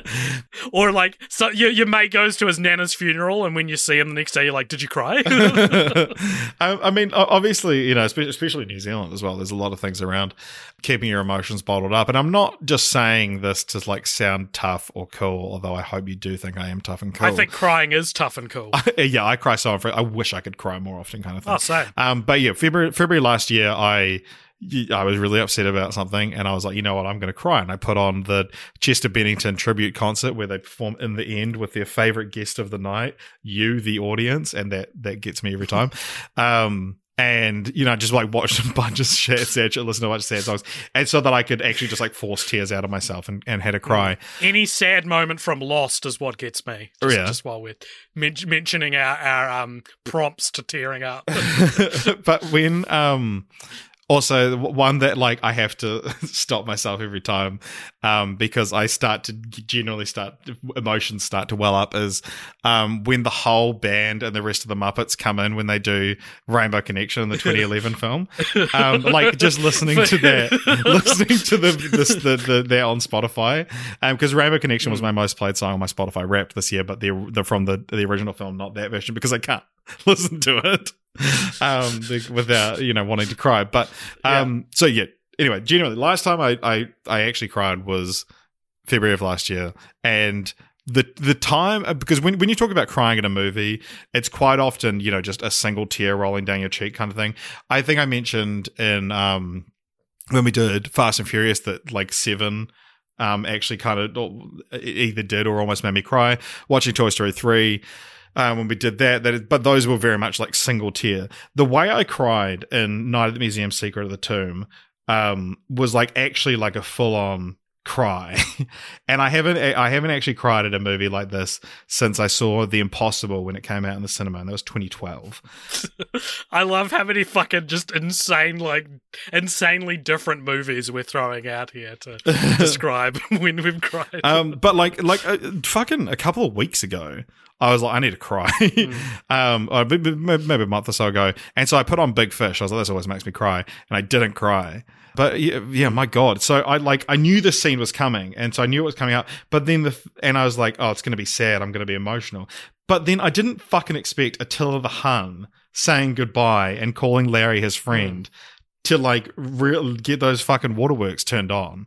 And then it just it cut to Robin Williams, and I just started full on crying, and it Yeah. felt good. Like Jess started to make fun of me um, for crying, and I was like, "You actually, I have, I, I've needed this for so long." Jess doing her part for New Zealand's toxic masculinity. I know, right? I was like, "Jess, you fucking cried everything." and of course, she cried when I said that. No, that didn't happen. But um, Um, yeah. Oh my god. Like I, I made I I wrote about in my Letterboxd review that this film made me cry, and uh, like I want everyone to know how not only was I not joking or or lying or any, like a hint of any kind of sarcasm, but how monumental of an achievement that is. because and it's I- from this movie we we all agree are fine. Hmm. this trilogy that we all agree are like, yeah, pretty good. They're all about three stars. but yeah, oh, I, I, I wish I could cry. I, I envy people who cry. More um, more Oh yeah, it's it's a superpower. Oh, um, does this does Night at the Museum is Night at the Museum then our third franchise in which um, it unintentionally contains a poignant scene from an actor who would die before Mm. like you know would die because because you've got um Paul Walker in in Furious Seven, but also um um and I, I can find this out because it's our most watched uh, Desmond Llewellyn who played Q Mhm. in most of the James Bond movies. His final scene before he died was in um The World Is Not Enough, where he like is literally being lowered on a elevator and you see him like exit frame and and what could have been seen as somewhat of a poignant way. Mm. Hmm. But yeah, like uh, to to me, that final scene saying goodbye to Robin Williams is like, it's this film's. Do you think, or this franchise's, do you think God stays in heaven because he too lives in fear of what he created? That it's like, yeah, this this fucking gorgeous thing, and it's like, oh my god, what a what a perfect piece of dialogue, what a perfect performance and perfect moment. Yeah, do you know that's from Spy Kids too? Do you know that's from Night at the Museum, yeah. Secret of the Tomb? Hmm. I mean, obviously, it's, it's slightly different because it the mechanic of him saying goodbye only works because it's not at the museum. Yeah. You- and it's it's it's it does like to bring it into the conversation of the trilogy as a whole. It is interesting how that um line and that ending is like a definitive ending to a trilogy. I don't think Hmm. I expected Yeah. Night at the Museum to be a complete series. That's the thing. And it. so, like, I mean, I, I, I don't know if you have anything else you want to say about Secret of the Tomb. I, I will quickly say one, uh, I, I didn't bother to count, but we've done so many Goes to London sequels. It feels like such a trope. Uh, two, it, the stakes are like, or the the plot. It's like you know how Mad Max Fury Road is literally just a U turn. That's the entire movie. Um, Yeah, it's yeah. like this really simplified thing. This is just like the the, the plot of Night at the Museum is go, uh, take a thing at night to someone. They say put it in the moonlight, and yeah, and that's it- right. I did think that as well. it, it, it- it's such a, a weirdly simple, like straightforward quest for the thing. Well, the, it's more the solution is is like is like almost a frustratingly simple. Yeah, if you're just taking it outside, to, to fix the tablet, you just put it in moonlight. Mm. yeah. Uh, no, the only Yeah. other thing I wanted to wanted to question is like, what are the full ramifications of the power of the tablet? Because I was thinking, because they kind of go into it in this one, and because I'm thinking like it must be that it's it's designed so that the the the Pharaoh's family can live forever, can always be together, basically. Mm. That's what they tell you it was designed for. But it works on mannequins. So therefore the the terms of the magic must be pretty vague. It, it reminds me of um how like what was the specific wording of what um uh spoilers for Endgame, Avengers Endgame, when Tony snaps the Infinity Gauntlet, what is he thinking that makes it so that both everyone comes back and Thanos and is you know what specific one thought is he thinking Yeah, what, to to yeah. get the snap to work what specific magic is happening Yeah. that is both bringing things back from the dead and bringing back anything that that resembles a human to life but also like it makes models of vehicles work it makes yeah. you know like what is the magic and it also has to be contained within within a building but then also at one point they go outside and some stone lions come to life because they're in proximity of the tablet. Mm, I, I don't know again this isn't even a criticism this is just how my mind works yeah. Yeah, all right. So that's kind of our discussion on uh, Night at the Museum, uh, all wrapped up. Mm. Although uh, we're not the only ones discussing it uh, because we've got a new segment, or it's still a relatively new segment, uh, for our podcast uh, called Meeting of the Elders. Um, so, um, what was once our um, movie club uh, tier on Patreon has been, uh, you know, revamped a little bit, and it's now the Cult Elder tier. Uh, so if you join that tier, you can uh, join an exclusive channel on our Discord, and you can um, give us give us your hot or cold takes, uh, and we'll read them out on pod and discuss. yeah them. so if you want to get involved in this guys then head on over to patreon.com slash cultpopture and join our cult elder tier and you'll get access to a secret discord channel Yeah. um, where you can talk about this sort of thing with us Uh, so Abra Dan Lincoln, because um, you know, puts a they, everyone does fun night museum related um, names. Um, said cold take. They are really fun, wholesome, crowd pleasing films for the whole family that undoubtedly have heavily improved foot traffic to museums. It was incredibly smart of the Smithsonian to work with the filmmakers because I remember peers discovering about the Smithsonian and wanting to go to DC, but the Smithsonian doesn't have an underground system like that. LOL! A, a rare capitalized LOL, um, which you don't usually see the size, so the side of 2008. Don't see that every day anymore. yeah, uh, Smithsonian is, Is there an XD? An XD for good measure? yeah. Um, uh, he's and he points out that the Smithsonian is a collection of free entry museums in Washington D.C. Although I, you know, I, I, Dan doesn't, you know, they, are there in the film. Dan maybe doesn't know Hmm. about any kind of underground tunnel systems because they probably want to keep them secret. but it, it is uh, that does. One thing I point out that um, Shawn Levy was. Uh, in an, in an interview said that the Smithsonian, once they agreed to lend their name to the film, they were like incredibly helpful, willing to share information about the real life characters in the movie.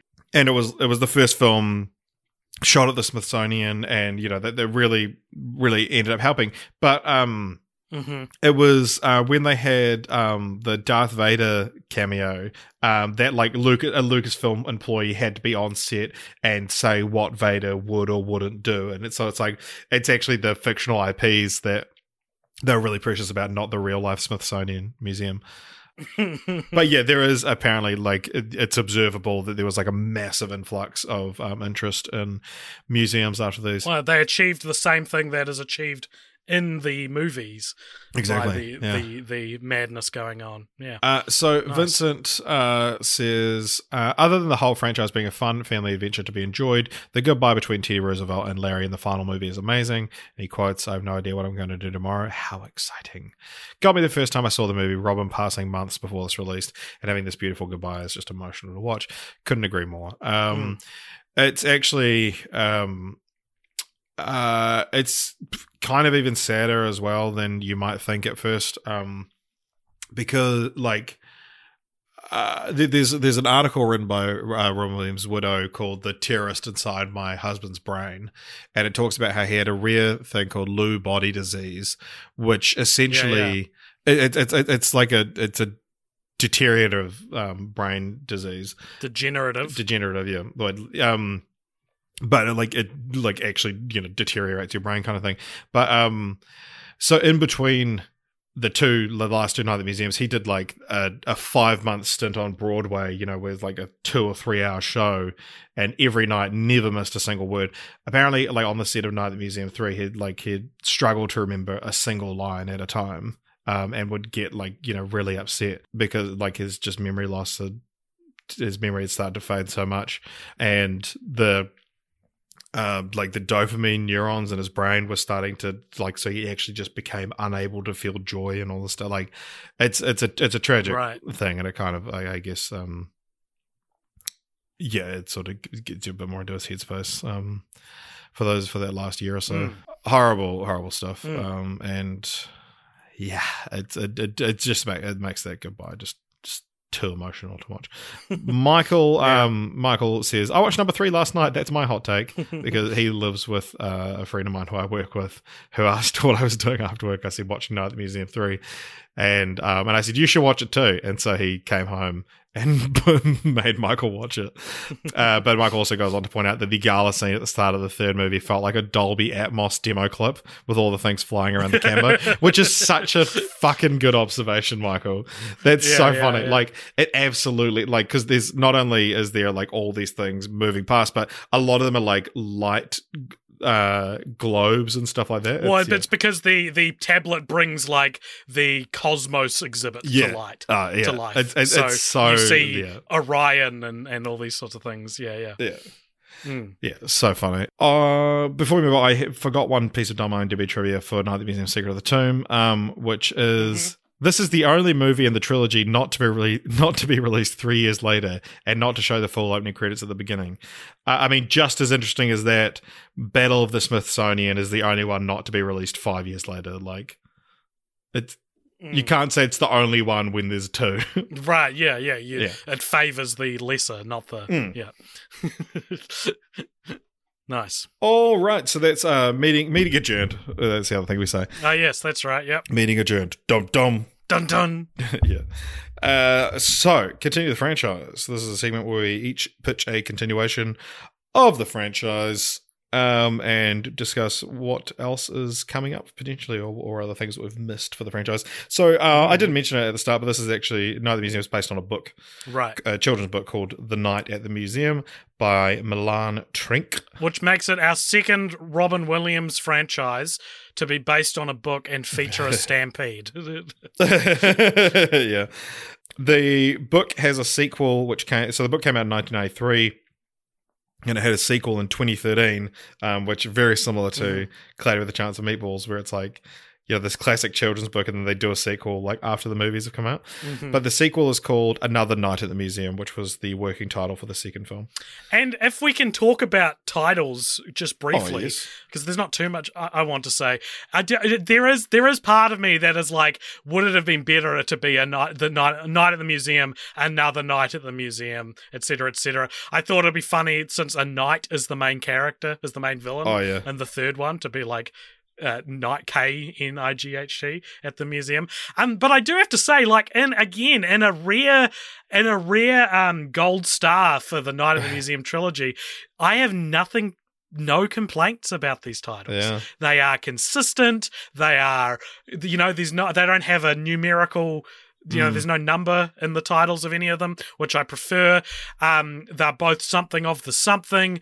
Um, if I was to to say anything, I'd say like uh, battle feels like it's more epic than secret, so it almost feels like they're like I assumed Secret of the Tomb was the second Right, one yeah, yeah, sure. until I actually looked at when they came out. But that's not even really a complaint. But also, even if you look at the posters of these movies next to each other, it's this beautifully consistent design across all three movies and it's just it's Yeah. we haven't seen something quite this satisfying from a franchise i don't think since like look who's talking or um, maybe mission impossible Hmm. Yeah. like i just think these are these are wonderfully consistent titles and i love to see it Yeah, there's a couple of um, posters for the first film, which uh, one which features like him looking away from the camera and this like bright light, and then there's one that's him facing towards the camera, right, yeah, and the towards the camera is um, a lot more in line with the other two. But yeah, that first one of him looking into Mm. this blinding light is such a beautiful thing. Hmm. when you don't have to tell anyone that ben stiller is your main Yeah, yeah, yeah. your main actor in it Uh, you also mentioned their um, Mission Impossible, but um, uh, this is our second franchise to um, feature running in st- uh, either from or inspired by Mission Impossible, uh, because apparently Ben Stiller, ben Stiller watched all the Mission Impossible movies and spoke to his friend Tom uh, to get his running technique down uh, for the films. he he does turn into somewhat of an action star in these out of nowhere. It's pretty funny. Oh yeah, a little bit, yeah. And, and to- to be fair, his running's like, I yeah, impressed me. Mm. So yeah, uh, other than that, we've got uh, the Alan Menken is working on a stage adaptation um, musical, um, which has been in development for uh, a couple of years now, um, and uh, obviously a lot of the work had to be done remotely through Zoom. But uh, most notably, um, we've got Night at the Museum, Kahmunrah rises again. Uh, which is a feature-length animated movie coming out next year on Disney Plus. So this was originally announced in 2018 to be a TV series based on Night at the Museum, um, but has now since yeah, we've found out that it is a new movie. Um, it's given that official title, Kahmunrah Rises Again. Uh, it'll be CGI animated. Uh, centers on uh, Larry's son Nick, who is hesitant to follow in his father's footsteps as a night watchman. In addition to Nick and the titular villain, um, Hank Azaria's character. Um, the movie will also feature returning characters Jedediah Octavius, Teddy Roosevelt, and the addition of Joan of Arc. What do you think of Mm, that? Okay, interesting. Not ha- I'm, I'm not happy about it. I with I I knew there was a fourth one coming out and it was going to be animated and it was something something rises again. But I kind of thought I was kind of hoping it would be like enough of a soft reboot that I could still consider the original trilogy to be like this untainted this untainted bastion of adequacy. Yeah, yeah. Whereas this this um this feels like it could potentially be the worst to be be the bad apple and Hmm. remove its gold star status. Yeah, well, it, like it is annoying because I, I, did, yeah, like you said, I didn't realize that the third one was so beautifully complete, and Mm, and it like completely ends the franchise definitively. mm. And I'm worried that returning to that world. Uh, well, well, and that- another medium as well. yeah, the TV series was announced as being like a reboot, and I think an animated Night at the Museum series is like, why has it? Why didn't this already happen? You know, like how Yeah, did yeah, someone not already think of this idea and make a Saturday morning cartoon? You know, Yeah, instead they're doing it well after the the the coal has died down. Yeah, and they're setting it in the same world. It, it's it's bizarre. They haven't announced a cast or anything like that, so we don't know who's coming back. If anyone, I reckon no one will come back. Yeah. I, I You don't need to. You don't need to bring anyone back for it. yeah, I'm I, I'm very curious to see what the art style looks like as well. Actually, Hank Azaria might Mm, might return because he's a voice actor. Alrighty then, what is your continued franchise? My continued franchise is, I reckon, um, I've got two ways I could go with this. I thought of a, a Halloween special uh, called Fright Night at the Museum. Nice. And initially, I thought this could just be like uh, there's a vampire exhibit that turns up at the museum, or or like the museum is decorated to be Halloween esque, um, un, you know, by just someone who has no idea of what the powers of the tablet have, and then the whoever's the night guard then has to deal with like paper mache. Uh, pumpkin jack jack o' lanterns coming to life, and you Yeah. know, like cheap cheap two dollar store monsters coming to life. Um, so that's the first idea. But then I thought, what if? It, and this is a lot more out there. What if it's just like a story about vam- like a vampire coven that like ro- like nomadic vampires who roam roam the, roam America feasting and and that and they end up at the museum where they then have to just deal with this Egyptian curse or this Egyptian tablet bringing everything to life. And it's just like a really interesting, like, crashing of two different magics together. nice. Um, you know, like what happens when a completely different film wanders into another film. Mm. It's funny, like after we criticized last last time so much of like crashing two magics, magics together. In Indiana Jones, you mean? Yeah, yeah. Well, if you do it on purpose, I think it, Yeah, it works. While watching the third film, I like I, I was thinking like, oh, okay, I'll do day at the museum kind of thing, and it's like, oh, it's the next one. But then Oh, yeah. again, like after realizing that it's Day at the museum and nothing happens. Yeah, yeah, yeah. It's just nothing happened. But I did think that, and then because that was the joke I was going to make, but I did think one thing that I'm surprised wasn't explored at any point is that uh, the villain in Night at the Museum's plan should be to turn humans into wax. Right. Like I'm, I'm, Yeah, I'm, yeah, okay. I mean, I wouldn't be some like I genuinely, I would not be surprised. Um, and I'll, I'll almost be surprised if it's not this that um that Kahmunrah- rises when he rises again that, that that'll be his plan is to turn people into wax. Mm. But yeah, so that, that's my idea. Day at the museum, and it's about and it's a soft reboot, so it's just um it's you know it's coming in.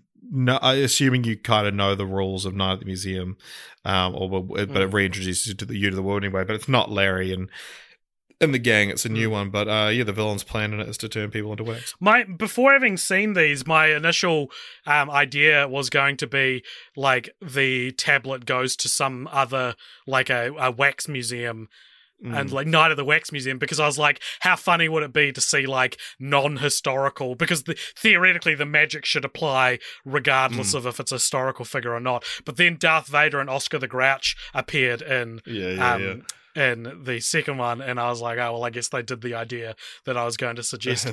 All right, now it's time for our favorite segment, hmm I've got ranking the franchise. Sweet. So if you guys go over to our Letterboxd account, we have a a uh, list called FFF Ranking, where we uh, rank every single franchise we've ever watched. This is our uh, 143rd franchise. Um, and we're going to rank it alongside these. Interestingly enough, as we've sort of teased, what would have been a great reveal, but I I announced it too early by accident, um, is that this is a rare example we have of what we consider, at least for the moment, to be a gold star franchise, uh, which is when a franchise does not have any entries in it which would be considered necessarily the weakest by a large margin.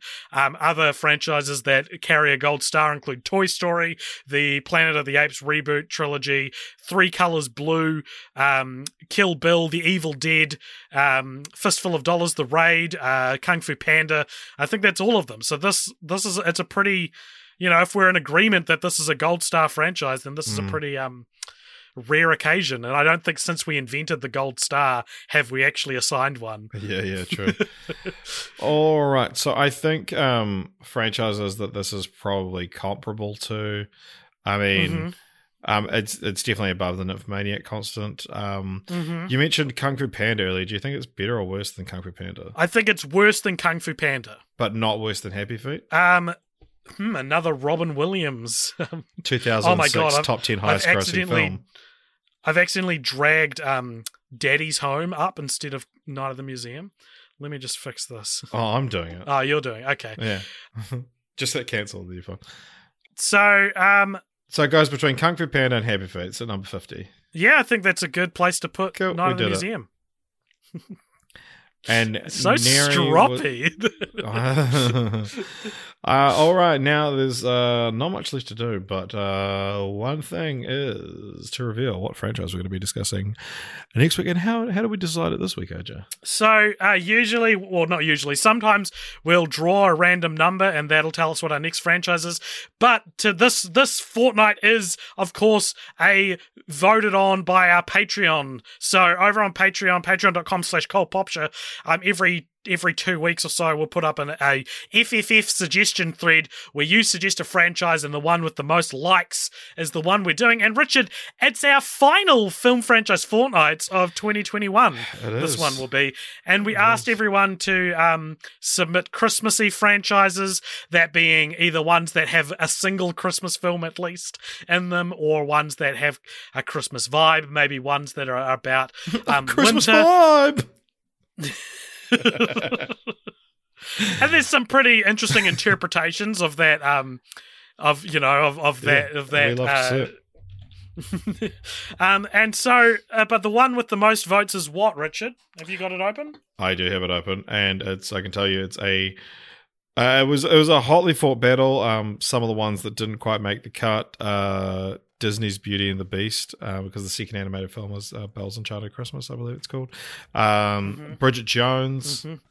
uh, Somewhat snowy. God's Not Dead, um, had had a pretty. Um, actually, uh, tell you what, Die Hard fought pretty valiantly until it was deleted um, as a comment. Um, for canonical reasons listen Yeah, to the- old episodes if you want to understand why that is the winner, uh, well, in second place, with one just one vote behind, we have the Vacation franchise, which hmm. means that next fortnight, for our final episode of the year, we're going to be covering Frozen, which the two frozen Can- films can I just say, what a fucking fantastic way to end the year.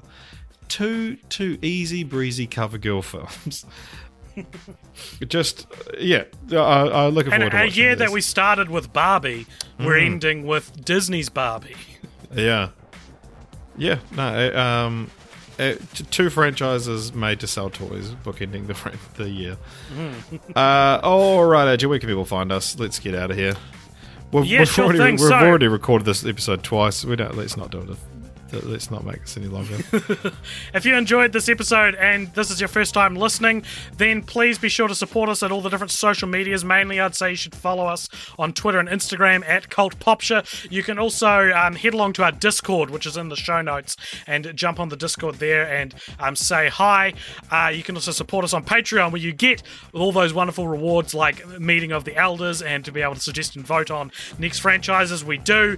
Um, although that that reward will be um, be sleeping for a, a wee while after Frozen because we'll be um, doing our yearly break of film franchise fortnights, um, which. Uh, means we do more work for off weeks. It's confusing. It's supposed to be like a break, but then we end up doing all these other podcasts that m- give us more work. Um, and you can also get, get uh, suggest a post credit scene, which you'll hear in just a second. Um, you can email us at culpoptionmedia at gmail.com. You can subscribe to us wherever you get your podcasts and on YouTube. Uh, yeah. Thank you very much for joining us for one night at the museum. No. Last night, night- museum. Last night in the museum.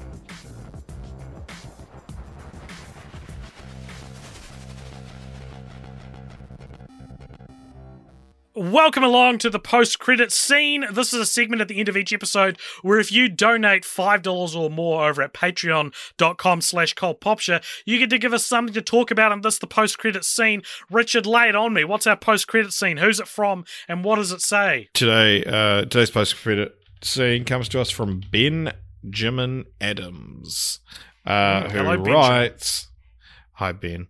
Um, who says, if you had to choose a movie to watch weekly for one year, 52 watches, what movie would you pick and why?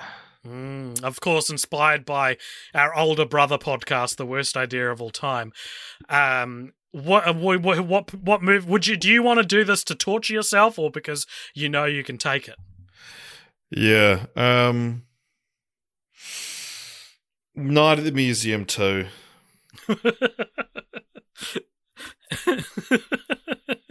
I reckon the um the I have a memory of um getting uh Jimmy Neutron Boy Genius the movie Mm. as a kid and just playing it on repeat in the lounge and for some reason that was relaxing and so I because I don't want to do this with a movie that I like because I worry it'd ruin it and I don't want to do it with a movie I would completely hate because I feel like that would ruin um my life um I do Now a I movie have. I have some so somewhat fond memories of and pick Jimmy Neutron Boy Genius Nice. That's a good. Uh, that's an interesting answer. Yeah, I'm trying to think of my. Um, I yeah, I guess uh, like uh, 52 watches is going to get sickening no matter what you do. Do you Um, want something with like a real hot sex scene in it or something? So, Well, but then you just become be- desensitized to it.